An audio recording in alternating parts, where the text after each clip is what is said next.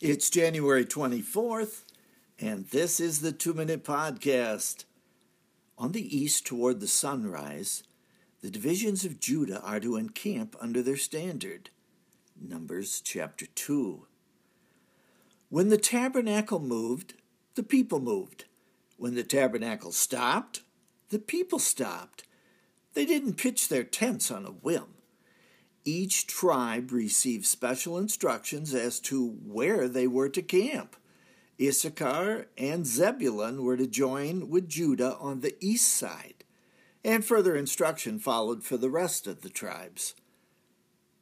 On earth as it is in heaven, so it is with us.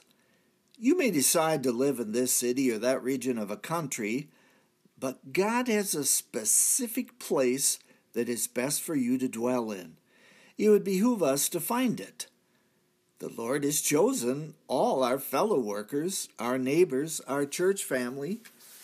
We are to witness to some, win some, bless some, help some, and even suffer from some. It's all planned for us on earth as it is in heaven. We need to discern the spiritual map and follow it. You see, you're special.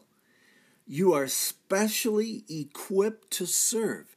You were given gifts and talents when you were placed into the body of Christ, when you called on Him to be saved. Our life is not a chance. Take everything to the Lord in prayer.